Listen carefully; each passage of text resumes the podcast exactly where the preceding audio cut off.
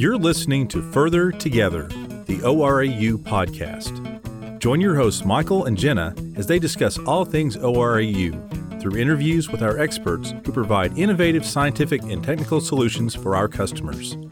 They'll talk about O R A U's storied history, how we're impacting an ever-changing world, and our commitment to our community. Welcome to Further Together, the O R A U podcast. Welcome to the very first episode. I'm very excited about this. The very first episode of Further Together, the O R A U podcast. I'm Michael. This is my coworker, Jenna. Good morning. We are excited to be here today. This is a new be, adventure. It's a new adventure. It's going to be a great show. It is. Because we have one of our favorite people, uh-huh. Jeff Miller, here to talk about nuclear safety culture. And Jeff, just to get us started, who are you? well, uh, first of all, thank you for inviting me. It's an adventure is correct. Every day's an adventure at O R A U. Uh, I'm a senior scientist in the Health, Energy, and Environment uh, organization. And so my background is in public health and industrial hygiene and epidemiology. And uh, I do primarily occupational exposure and worker health studies here at O R A U. How long have you been here? Six years. Nice. All right. Before that, I spent, uh, gosh, I started out in public health agencies and uh, worked there for about ten years. Early in my career, went into the private sector and worked for a variety of uh, large engineering firms, consulting firms. Um, owned my own business, had uh, did that for about ten years, and then uh, went back to school and got my P H D, and after that came here to join O R A U. Well, awesome. We're lucky to have you. We're lucky to have you. What a journey. Um, We've been talking a lot lately, at least I feel like you and I have been talking yeah. a lot lately, about nuclear safety culture and sort of the difference between nuclear safety culture and safety culture in general. Help help our listeners understand what that is and kind of what the differences are. Yes, um, so so there is a distinction between nuclear safety culture and safety culture, and it, it's to, to most people it would be a subtle difference, but uh, It, it's important because in the, in the nuclear industry, and I'm talking about nuclear power plants and the nuclear weapons complex, uh, it's that's about nuclear facilities, and do they have a work environment where safety is the overriding concern? I mean, clearly in those types of operations, if if you make a mistake, the event could be catastrophic. Sure. So you have to avoid that, and you really have to focus on making safety an overriding concern so that uh, schedule and production don't take priority or precedent over safety. So we say nuclear safety culture when we're talking about the nuclear industry. In other parts of, the, of industry, Uh, could be chemical manufacturing, just manufacturing in general. It's just called safety culture. Okay. Mm-hmm. So that's the distinction between the two. The principles are essentially the same. Mm-hmm. It's just a little bit different spin on it and a, a little bit different emphasis when you're in the nuclear space. One's a little more, one's a little more public safety facing. Yeah, well, I, I think, and and this is where we specialize, is we specialize in providing safety culture and nuclear safety culture services to Uh, organizations where there are really high consequences. Mm-hmm. So these are high hazard industries where they're doing critical work, and if they make a mistake, it's going to be a very bad day for a lot of people. Yeah. Um, that's different than if you work for Google, mm-hmm. sure, you know, yeah. or someplace else that, you know, retail manufacturing. Now they can have their problems, but if you had a nuclear event, you know, that's that's a very bad day. Yeah. Right. Talk to us a little bit about the services that you do provide, and, and maybe let's focus on the, the nuclear safety side of things. Um. Yes, um, well, we've developed a, a niche capability to evaluate nuclear safety culture. Uh, and, and essentially what that boils down to is we have developed methods where we reach out to the workforce and we ask them to provide us their perceptions, their opinions about how things are going in the organization, specifically as it relates to nuclear safety culture. So there's a, several different dimensions that we ask them questions about, but we'll get their, that information from them through a series of methods. We do uh, a survey, So we developed a valid and reliable survey instrument. Uh, we do focus groups, small facilitated discussions with eight to ten people about nuclear safety culture. We'll do in-depth interviews with managers and get their opinions. So we collect data from all of those sources and, and collect that and analyze it and interpret it, and then provide feedback to the senior leaders in those organizations that basically says, here's what your workforce is telling you about safety culture. And there's a difference. I know we've in talking about this with you before, there's a difference between what the employees see and what managers see in safety culture, right? Yeah, yeah, and, and that's that's very consistent, and I call it mind the gap. Right. So, and, and the point of that is is that there is a gap between the perceptions of managers and the people that work for them. Mm-hmm. So, um, and it's not a question of whether there'll be a gap, it's a question of what's the magnitude of the gap. The gap is is that managers always have a little a more positive perception of nuclear safety culture than the people that work for them. Well, there's a n- number of explanations for that. The easiest one is it's there's some bias interjected, because essentially when a manager is providing feedback, it's like grading your own paper. Mm-hmm. so so they provide feedback, and, and collectively when you look at, you know, dozens and hundreds of managers, you get this average perception, and it's, you know, it can be fairly positive. Uh, when employees evalu- are evaluating managers and leadership behaviors and uh, and decision making and things like that, their um, their response is much more tempered. Mm-hmm. So that's the, that's the gap. And what, what I tell managers is is just be aware that it's there. It, it's there. Understand that if you're feeling really good about something, the workforce is probably saying, yeah, it's okay. yeah. and, and if you're feeling bad about something, the workforce is probably feeling really bad about that. Right. So so it's a sliding scale.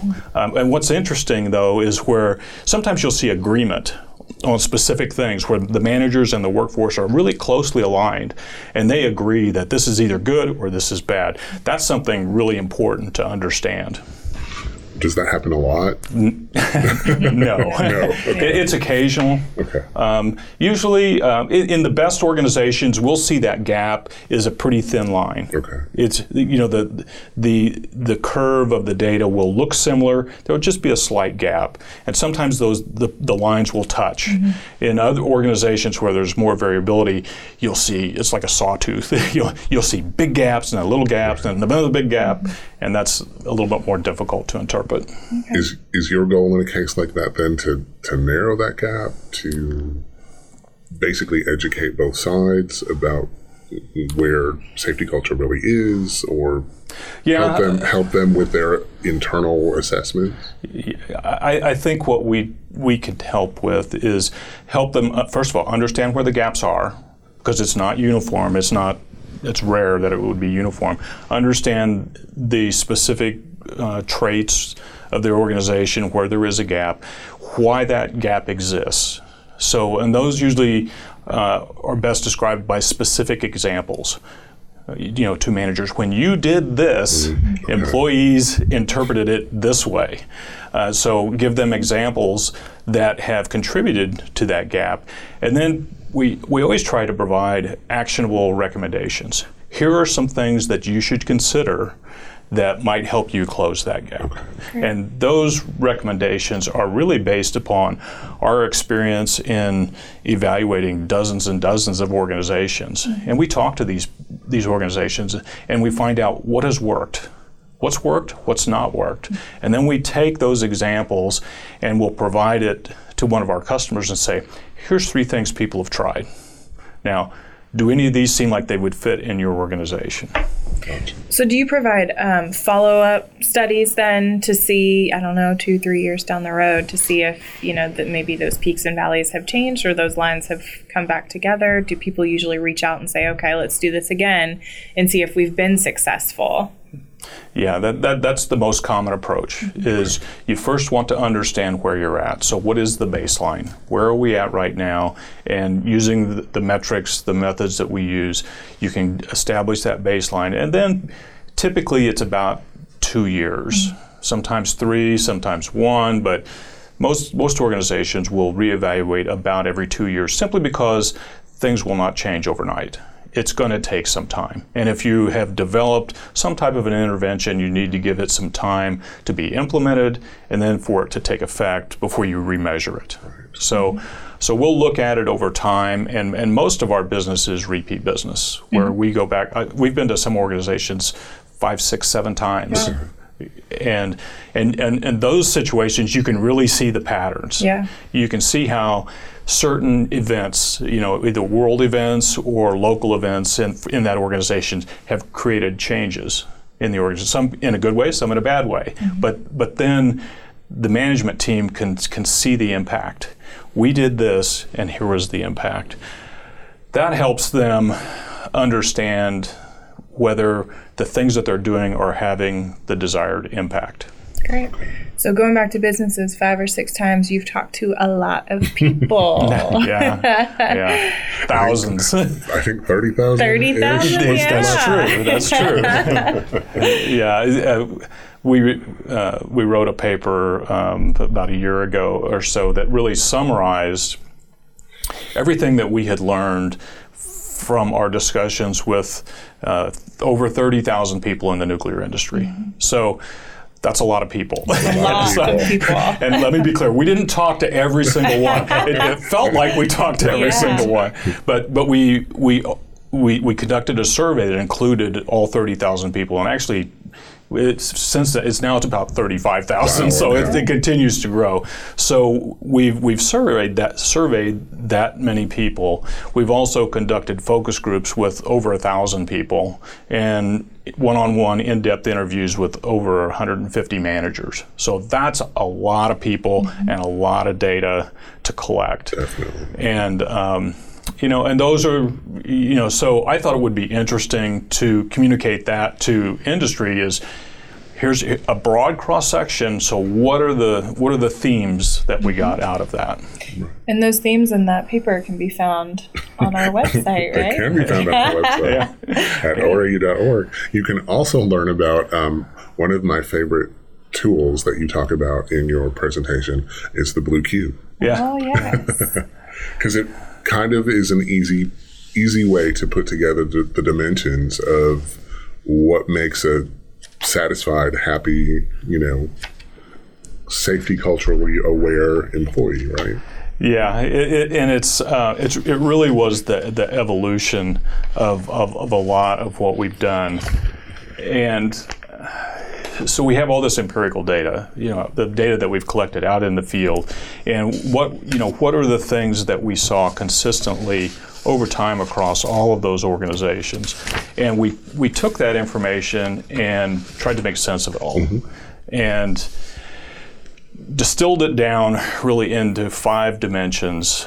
Um, and I, I call it the, the, the five dimensions of a respectful work environment. Okay, or the Blue Cube. You know, that's right. a, such a creative name. You know, but uh, that's all we could come up with. You know, so, but people know what it is. Yeah, it, it is. It's very tangible, um, and and it's a tool that that I use uh, with managers. Uh, and anytime people come and ask me to talk about nuclear safety culture, I'll I'll bring the Blue Cube and I'll hand it out and give it to people. I did this just again last week. And I use it, I, I have it right on my desk in front of my computer monitors.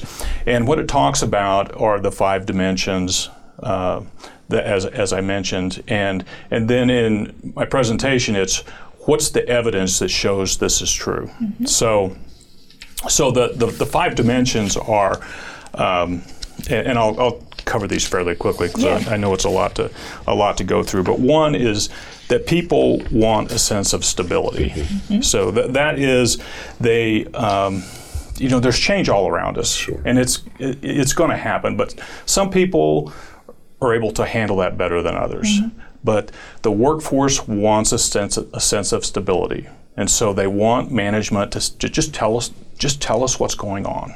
So. That's and, and so when people don't have that sense of stability, it creates uh, it, it creates a sense uh, a, a lower perception of nuclear safety culture. So that that's one of the dimensions. Uh, another one is is that people want to be respected. Absolutely. You want to feel like that your management teams respects what you do. Mm-hmm. They know what your contribution is, and they're going to ask your opinion, and, and your opinion matters. And when people feel disrespected, that contributes to an unhealthy work environment. People want to, to also to have a sense of fairness, that when decisions are made, when things occur, that they're being treated fairly. So that's it's such it's very basic, but we found our evidence showed that when people felt like they were being treated unfairly, they had very low perceptions of safety culture. The fourth is people want to be recognized as an individual. Mm-hmm. Okay, they want management to know that I make a contribution. I do things that contribute to the overall growth. I may I may not be the superstar, I may be somewhere in the middle or somewhere in the bottom of the organization, but everybody makes a contribution and they want to be recognized for that. And then the last thing, the fifth one, is, is that people, they want to make a difference. You know, they, they want to know that they're, they go to work for a reason. You know, and, and that is is that they want to contribute to the overall mission. So people need to understand the mission and how they contribute, and they want management to recognize that they're making a contribution to that mission. So those are the the five dimensions of the Blue Cube, and that's all supported by the data that we collected right. from those thirty thousand plus people. Yeah. That's great. Well, and you present the th- the Blue Cube as essentially a stress ball shaped like a cube, right? Yeah. So if people want their own Blue Cube, what do they need to do? Well, I, I, you can go to our website, w w w dot o r a u dot org, and um, you'll find my contact information. You can send me a, a note, and we'll we'll mail one to you. Awesome. Um, right. So it's it's it's the Blue Cube is more than a stress ball. Right. so, so it's a good conversation piece. Yeah. Uh, and I think it's one of those trinkets that people will hang on to. Uh, compared to other trinkets that get tossed in the trash. Yeah. I know, I see them kind of all over the company. Yeah. So, yeah. so people have them for yeah. sure. um, you mentioned in passing a minute ago kind of world events. Um, we're living in a world of, you know, Fukushima's and Three Mile Island is possibly maybe closing. Mm-hmm. Yeah, you know um, on. Nuclear plants are being decommissioned, um, and then we have Chernobyl, and H B O has this, you know, great docudrama-ish series on um, Chernobyl. Talk a little bit about kind of the impact on all of that from a nuclear safety culture perspective. Well, we're at a really interesting point uh, in the United States when it comes to nuclear power. And first of all, I, I am pro-nuclear power. Let's just be clear about that. Um, But about fifty percent of the population feels that nuclear energy is part of the solution to global warming. Right. And about fifty percent of our population thinks that we ought to be out of the nuclear power business. And there, and we ought to be going to strictly solar and wind power and other sources of renewable energy. I, I think the reality is, is, and our energy policy for decades has been, is it's multifaceted. And nuclear energy is a portion of that. Okay. So, and if you look at the nuclear Uh, power industry, the, the safety record is phenomenal. It really, uh, com- along with the uh, commercial airline industry, those are two of the industries that I point to that if somebody wants to understand uh, a, a really uh, safe environment across an entire industry, those are the two that I point to. Okay. So, so that that's really important. But In in the United States, in the nuclear power industry, we're at this point where we're really not building new nuclear plants. We've got one under construction, but other than that, we've got a lot of aging infrastructure that are, and these plants are scheduled to be decommissioned. Now, we've got some new technologies that have been developed for small modular reactors and things like that, that I'm hopeful will replace some of that aging technology. Um, and so, so it's really, it's a it's a transition point. Uh, for the industry, um, and, and I just hope that uh, that we, you know, continue to rely on nuclear energy as a, a source of carbon-free energy, you know, for the years to come. And I think right now it's nuclear is something like twenty-five, thirty percent of the total energy that we use is comes from commercial nuclear power, and I think it's probably always going to stay uh, around that uh, that percentage, um, but. That means we have to have a robust nuclear power industry. And that's where we come in is, you know, they, they've established a really strong track record of nuclear safety culture, and we want to help them maintain that over the long haul. Awesome. Um, so we talked about this briefly before we got started. Talk about Chernobyl, and I know your, your son has been there. Yeah, I, I, I'm not an expert on Chernobyl. I, sure, I, sure. I, I have watched the trailer to the H B O series, and I, I, I am going to binge watch that yeah. uh, very soon. I haven't started yet, but uh, uh, it, it does look fascinating. In my business, in you know, if you're in the occupational safety and health business, you know about Chernobyl. Yeah, I mean, it is a, a, a sentinel event that occurred um, that, that had worldwide implications. And, and actually, that's w- really where the concept of nuclear safety culture got started. Okay. Um, you could argue it was at Three Mile Island before that, but I think Chernobyl was really where, when, and when you look at the, the causal analysis, you look at the environment that was created around that, where it was it was largely management was suppressing the raising of safety concerns. Mm-hmm. So people were bringing concerns about the design of the of the plant, of the reactor, uh, things that were occurring that were making it less and less safe, and those were being suppressed. And ultimately, you know, we all know that resulted in a catastrophe. Right. And one of the principles of, of a nuclear safety culture, a healthy nuclear safety culture, is that people feel free to raise safety concerns so that they can get, be addressed.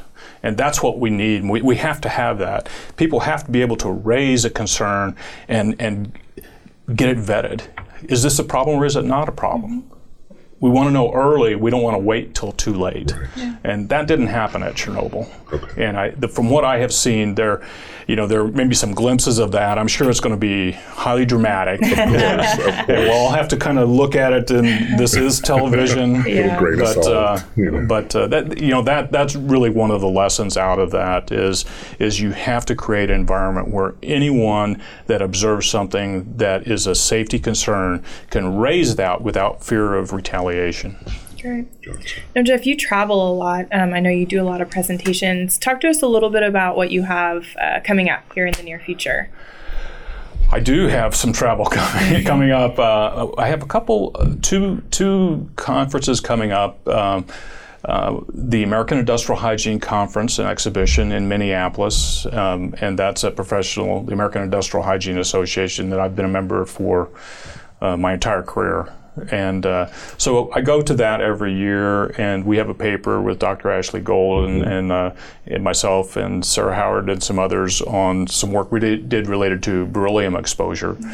Um, and so I have that coming up. Um, And and then following that, we'll be at the Nuclear Energy Assembly in Washington, D C in June, sponsored by the Nuclear Energy Institute. And that's where thought leaders from across the nuclear power industry will come together to really talk about the future of nuclear power uh, in the United States and across the globe. Great. That's exciting. That is exciting. We'll have a presence at both of those events. Yes. Right? Mm-hmm. So mm-hmm. so look for O R A U. And we will have the blue cube there. Yeah. So oh. you, can, you can, if you want your Find own blue Jeff. Cube, you can, you, you can come by the booth and we'll have uh, have those available. Great. Excellent.